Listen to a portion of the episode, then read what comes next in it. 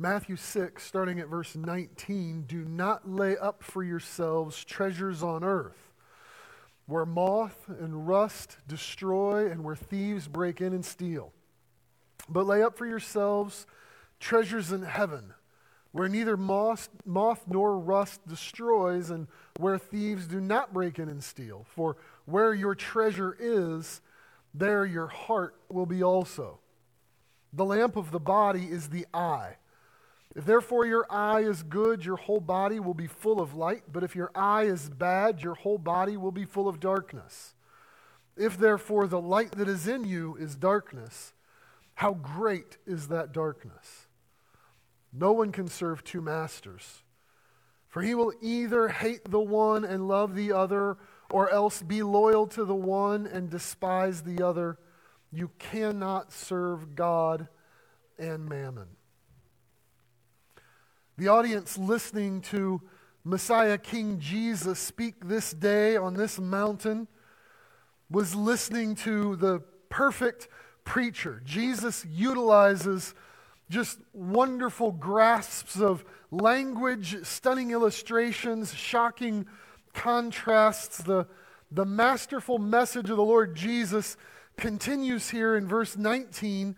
And there's two things I think you need to know as we get started. So just jumping in right away. First off, Jesus employs a play on words in this text that does not show up well in the English language. In verses 19 and 20, Jesus uses the same word as a verb and as a noun. You see that word treasure in verse 19 and in verse 20?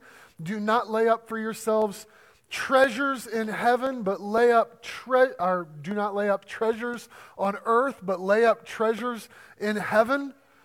That word pictures uh, you can picture a, a treasure chest, uh, a collection of wealth, something put away for safekeeping. That is the, the noun form of the word. Treasure is something that is a thing. However, right before that word treasure, both times, Jesus uses the same word in verb form, using the uh, form of the exact same word in Greek. The text says, Do not lay up for yourselves treasures. That phrase, lay up for yourselves, pictures the act of collecting a treasure or loading up a treasure chest or making yourself a collection of wealth. And that's the verb form. What you treasure is not just the thing, it is collecting, it is something that you do. It's perfectly within the bounds of reason to translate Jesus' command in verses 19 and 20 simply as do not treasure treasures on earth, but treasure treasures in heaven. The second thing you need to know as we dive into the text is that this is not only about wealth. Clearly, given the examples, it includes wealth, but we've seen earlier in this chapter some very clear examples of how earthly treasure and heavenly treasure is not just about money. Earthly treasure can be about wealth, but it can also be about other worldly things that we want to collect, like attention, right? Remember the context earlier in the chapter. Some people are giving charitably in order to accumulate attention, some people are praying publicly in order to get attention. Some people are fasting in obvious ways in order to garner attention. This becomes their treasure, it is what they want to collect. And each time Jesus says that, what does he say? Assuredly, they have their reward, right? That is, that they get the very thing that they want. They can accumulate on this earth attention from people but true righteousness is concerned about pleasing our Heavenly Father, and that is a completely different kind of reward. You can see how that idea flows right into don't treasure treasures on earth, treasure treasures in heaven, even without it being about wealth. And just another thought if this was only about wealth or about riches. Think about what Jesus is saying here. Treasure treasures in heaven? Are you gathering up literal riches? Do you have a box of gold waiting for you in heaven? Is that your hope for eternity?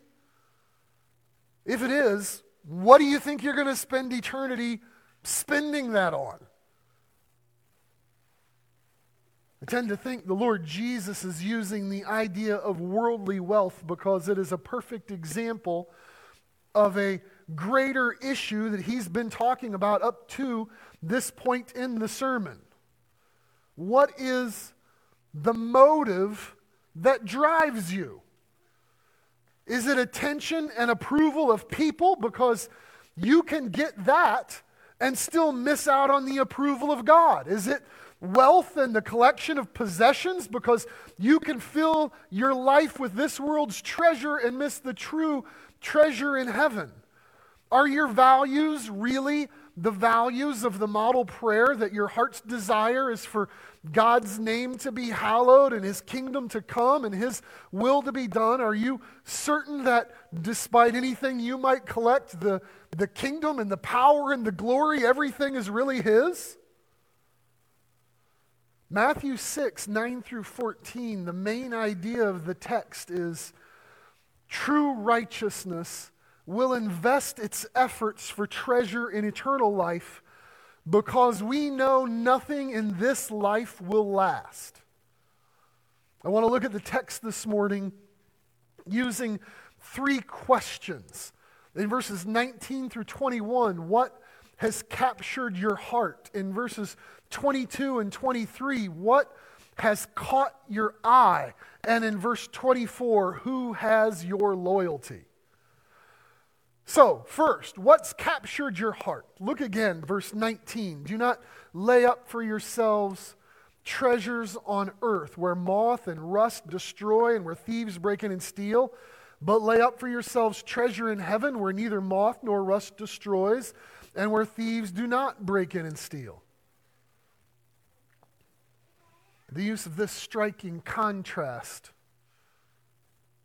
by doing this, the Lord Jesus is teaching that there are no impartial characters in this lesson.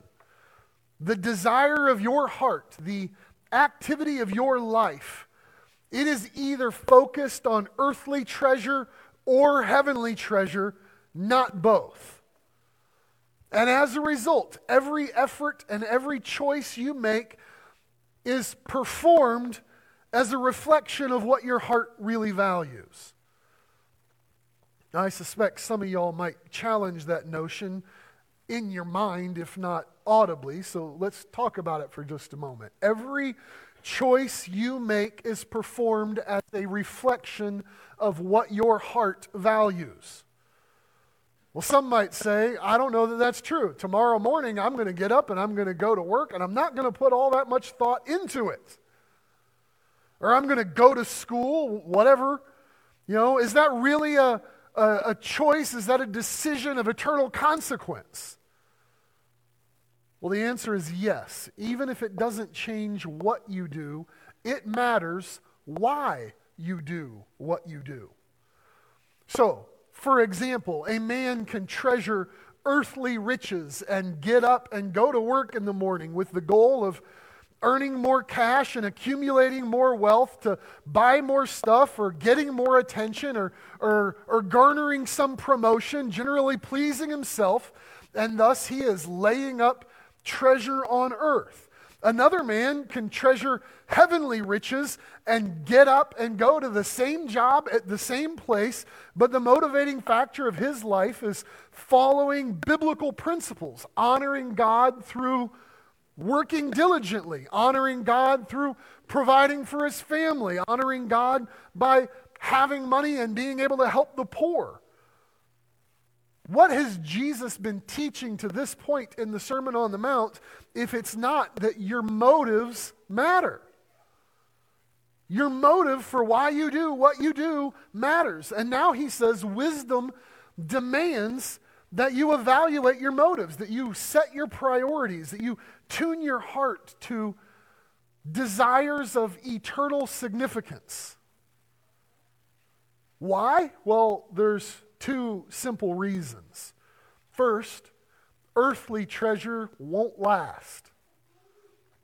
The world in Jesus' day was not a world in which wealth was measured by cars and cash, right? Nobody was carrying around a checkbook or a debit card or tapping Apple Pay, right? The first measure of material wealth was your wardrobe. If you want to get a good feel for this nowadays, just turn yourself back into an American middle schooler for a day, and you will experience this. Well, I can't even begin to name the specifics today. I'm just that out of touch. I remember when it was, well, it had to be Guess jeans and a starter jacket and Nike high top shoes. Right? I suspect the labels have changed, but the principle remains the same. We try to prove who we are by what we wear. In Joshua chapter 7, the Hebrews were commanded to completely destroy the city of Jericho and everything in it. But a man named Achan set his eyes on some silver and some gold, and it describes a fancy set of clothes, and he just could not resist. He took it as a prize for himself. For in Luke 7, Jesus is going to take a shot at King Herod's pride when he speaks of those, quote, in soft clothes and gorgeous apparel. Clothes were a proof of material wealth. The thing is, Jesus points out moths were extremely common in that climate. And a moth, you cannot convince a moth to care whether you were rich or poor. All those clothes could get moth eaten.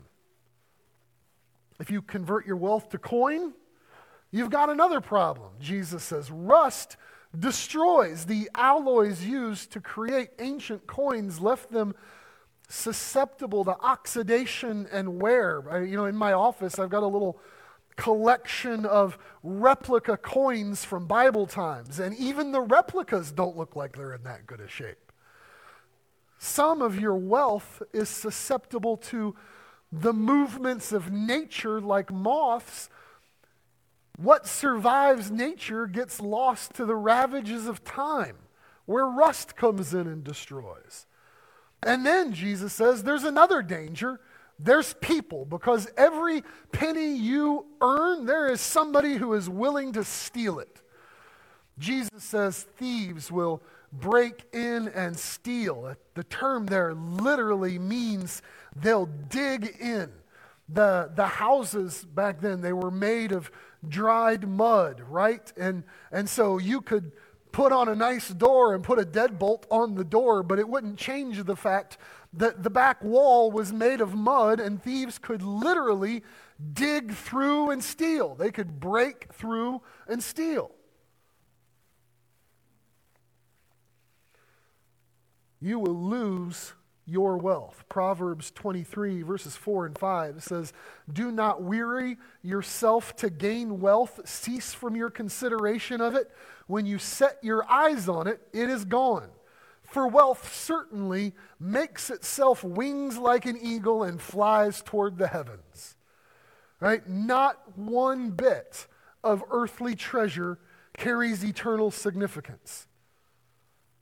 Either people like thieves, or nature like moths, or time like rust is going to separate it from you. Your wealth is either going to leave you or you are going to leave it. In Matthew 16, Jesus asks the rhetorical question What shall it profit a man if he should gain the whole world and yet in the process lose his own soul? And what would that man be able to trade, to, to bargain in exchange for his soul? The first reason Jesus gives for storing up heavenly treasure is that earthly treasure won't last. The second reason is heavenly treasure won't leave. Look at verse 20. Lay up for yourselves treasure in heaven where neither moth nor rust destroys and where thieves do not break in and steal. Treasure in this world is temporary, heavenly treasure is an eternal possession. Now, the contrast here can't just be the location of the treasure, earth versus heaven. It also has to be the nature of the treasure. I mean, is Jesus saying, don't treasure earthly treasures, instead, make yourself a big closet full of clothes and a big box of gold in heaven? What is heavenly treasure? Well, in the Beatitudes, all you have to do is go back to the beginning of Matthew chapter 5 when he begins the sermon and he talks about the kind of character of his disciples and the treasure that comes as a result. The mournful will be comforted, the meek will inherit the earth, the pure in heart will see God, the peacemakers will be called children of God, those who are persecuted for righteousness' sake, theirs is the kingdom of heaven.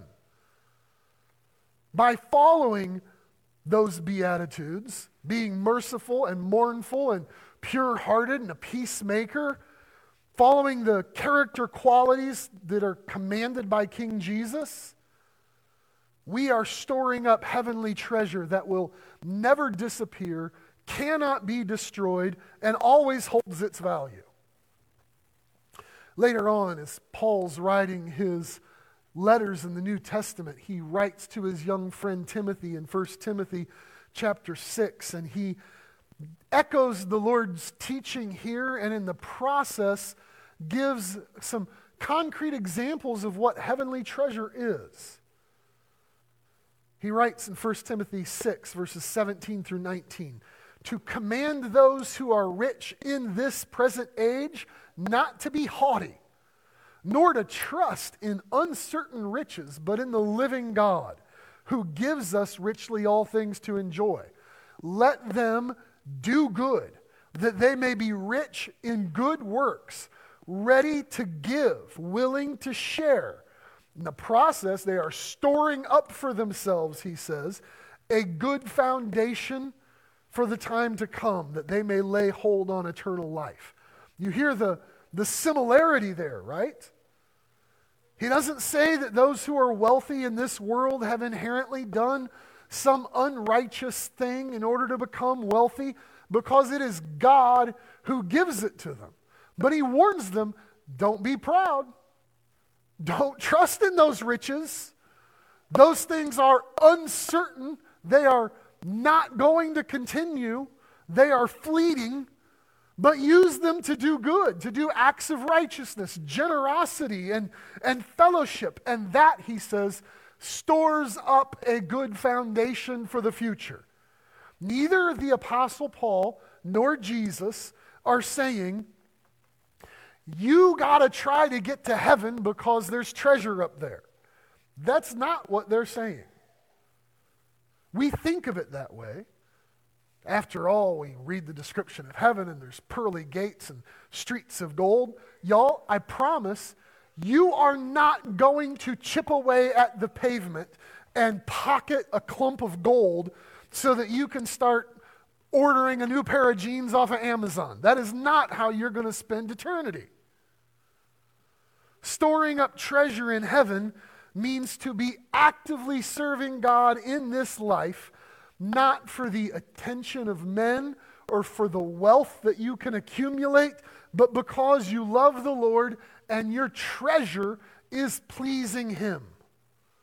Listen to Jesus' logic as he explains your heart follows your treasure in verse 21. For where your treasure is, there your heart will be also. Y'all, there's a couple of ways of looking at this verse, and I think maybe I've been doing it wrong for a while. Typically, I like to point out that the location of your treasure reveals what's in your heart, right? If your treasure is on earth, then your heart is here with it. If your treasure is in heaven, your heart is there with it. And to some extent, that's accurate. There's, there's clearly a correlation between your treasure and your heart. They are connected. So while it's true that the condition of your heart is revealed by the location of your treasure, that is not what Jesus is saying here. He's speaking of, remember, treasuring treasures, the act of accumulating for yourself treasure. Are you putting your effort into earthly things, or are you putting your effort into heavenly things, to eternal things? And Jesus says, where you put your effort, your heart is naturally going to follow that. Where your treasure is, where your effort is, that's where your heart's going to go. And so, while it's true that if you love earthly riches in your heart, you're going to pursue them with your efforts, Jesus is actually here teaching the flip side of that is also true. Where you put your effort, your affection is going to follow. If you spend your life with the goal of gathering riches, then those riches are going to have your heart. You will love your stuff till the day you die, and then you will enter eternity being forever separated from it. If you spend your life with the goal of treasuring what is valued in heaven, you might miss out on some stuff here but on your dying day, you will be united with what you love and enjoy it forever. Jesus told a story in Luke chapter 12 that serves as a tremendous illustration of this truth. And I'm just going to paraphrase the story, but he spoke a parable talking about a certain man who was a farmer and his ground brought plentiful at the harvest. And so the man started asking himself, What am I going to do with all this harvest that I've collected? Wait, I know what I'll do. I'll pull down my barns and I will make bigger barns. And then I'll store everything in there all my crops, all my goods, all my wealth. And I love, he says, and I will say to my soul, Soul, you have many goods laid up for many years. Take your ease, eat, drink, and be merry. But Jesus says, God's going to say to him, Fool, you're going to die tonight. And then who gets all your stuff? You've lost everything you treasure when all you treasure is here on earth. Jesus concludes that story by saying, So is he who lays up treasure for himself and is not rich toward God. Where do your treasures reside? Are you storing up treasure for yourself to give your mind ease? You know, just in case, I, I better collect all this just in case there is some unforeseen need.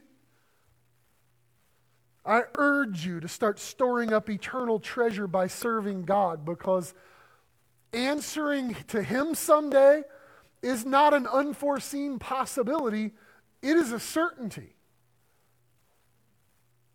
Verses 19 through 21 ask that question Where is your heart?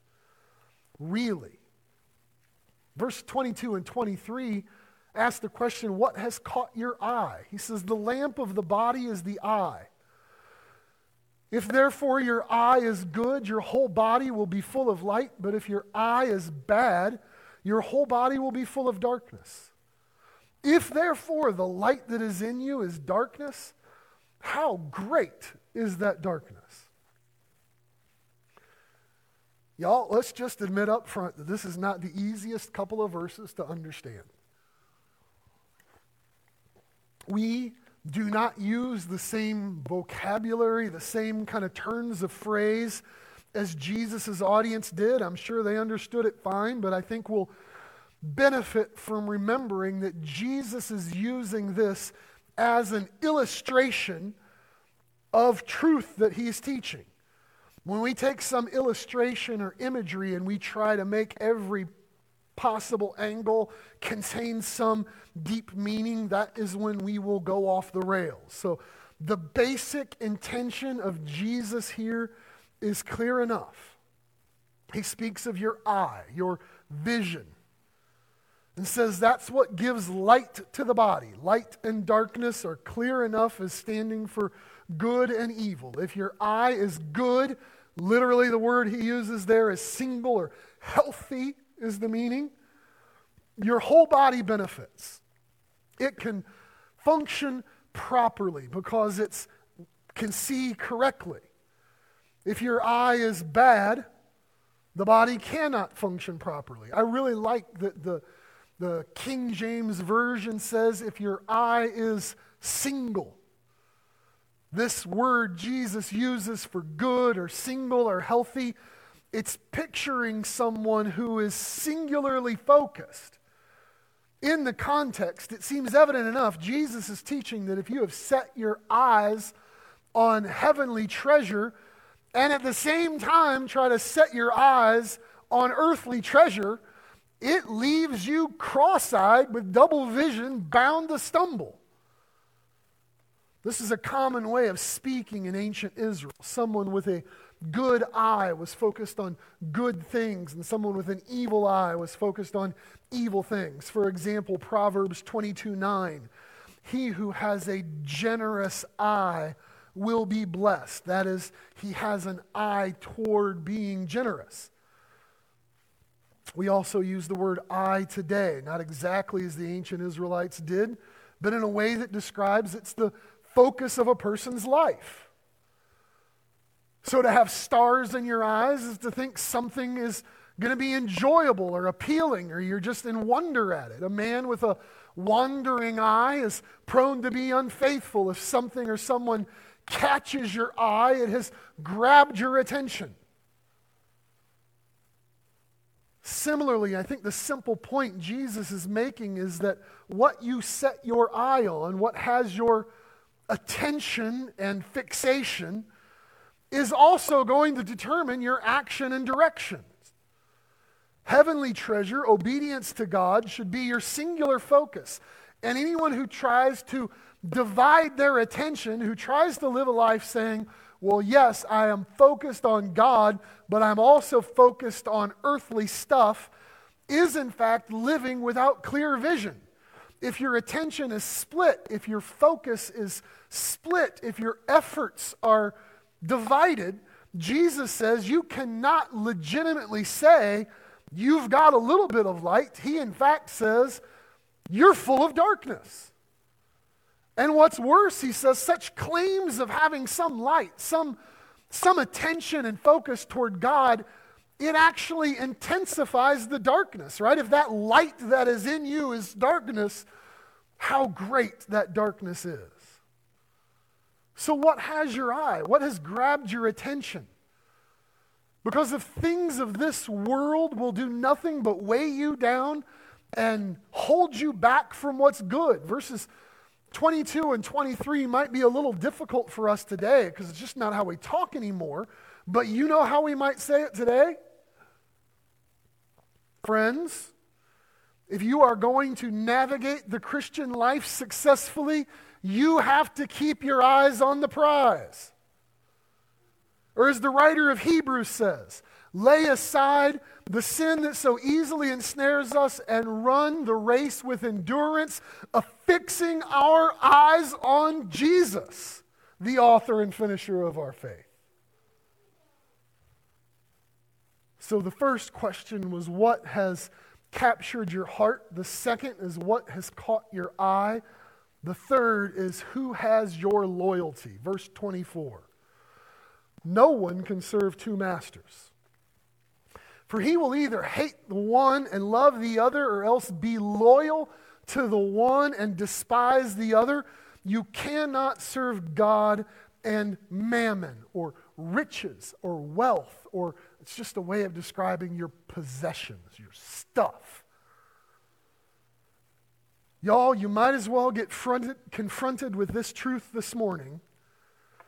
You were not made to be a master. You were built to serve.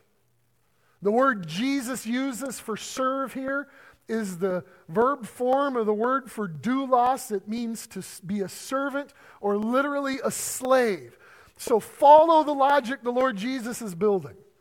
In verses 19 through 21, Jesus is arguing you cannot succeed having divided effort. You can either accumulate riches on earth or you can accumulate riches in heaven, but you can't do both. In verses 22 and 23, he argues against divided attention. Your eye is either set on the things of light, on godly things, or on the things of darkness, evil things, but your focus is on something. You're not walking through life cross eyed. You cannot do both. But if the first argument was about dividing your effort, and the second was about dividing your attention, now it is it's being driven home this point about divided loyalty. He gives this enduring statement that hammers home his point. You cannot serve two masters. You cannot serve both, you cannot love both, you cannot obey both. Even if you don't want to admit it, you've got a preference. When Jesus speaks of he will be loyal to one, or as the King James Version has it, he will hold to one.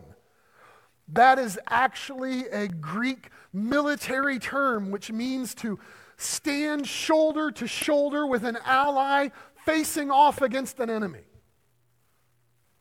In other words, you can say that you have both of these masters and that you will serve both. But the reality is, because they are opponents of one another, when reveille sounds and everyone snaps to attention, you are going to pick a side. You have to.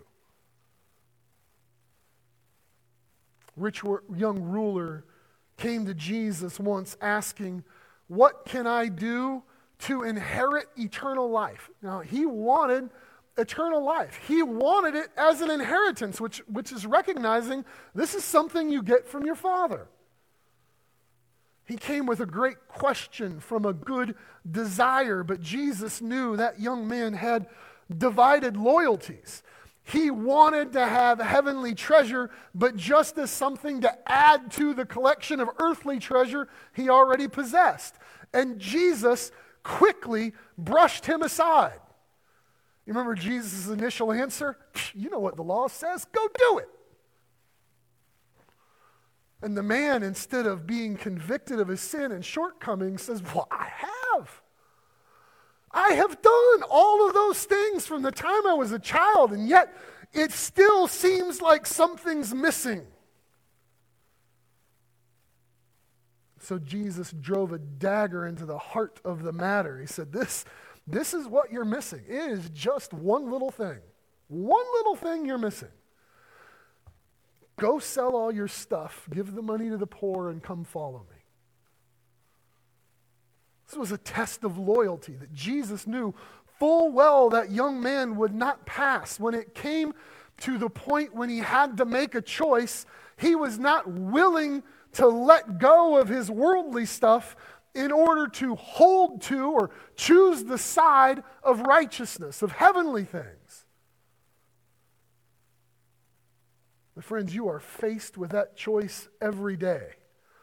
What has captured your heart? What has caught your attention? Where does your loyalty really lie? This world has treasure for sure, and treasure is, that's going to weigh you down. That's, you know, whether it's a, a craving for a, attention or a, a desire for wealth, there's always going to be some kind of temptation for some kind of thing that your, heart's desi- your heart desires. But the more that you are enamored with the kind of possessions that this world values, the less you are going to value the kind of treasure that heaven values. Jesus says in Luke 12, verse 15, Take heed and beware of covetousness, for one's life does not consist in the abundance of things he possesses. So, if our life does not consist of the stuff that we can gather in this world, then what is the essence of our life? In this text, Jesus argues it should be full hearted devotion and service to God, complete focus on God, 100% loyalty to God as your master. The Sermon on the Mount draws a, a hard dividing line. It makes it clear you have picked a side You cannot, even if you think that you can do it, that you can serve God and still go about this world serving yourself, you cannot do it. You cannot be mostly loyal, sort of loyal. Being mostly loyal is being disloyal. And if you don't believe that, then imagine going home this afternoon and informing your spouse that you have been mostly faithful. God is not going to ignore it when you serve another master. Your heavenly Father is not interested in some kind of joint custody where you're only with him on the weekends. And your willingness or unwillingness to live as a servant to Him in all things, it is a sure indication of what you really believe. If you truly believe eternity is a reality, then the temporary things of this world will not get your efforts. They will not garner your attention. They, they're not worth your loyalty, and you'll know it. The things of this world have done nothing and can do nothing of eternal significance and value for you. Only Jesus provides the treasure that lasts. Peter says in 1 Peter 1, verses 3 and 4 Blessed be the God and Father of our Lord Jesus Christ, who according to his abundant, rich, uh, abundant mercy has begotten us again to a living hope through the resurrection of Jesus Christ from the dead, to an inheritance incorruptible undefiled, and that does not fade away, reserved in heaven for you. If Jesus has captured your heart, if he has your attention, if you really believe he is worthy of your loyalty, you will gladly live as his servant, looking forward to the heavenly treasure that will not rot and will not rust and cannot ever be taken away. That is going to be your motive and your heart's desire.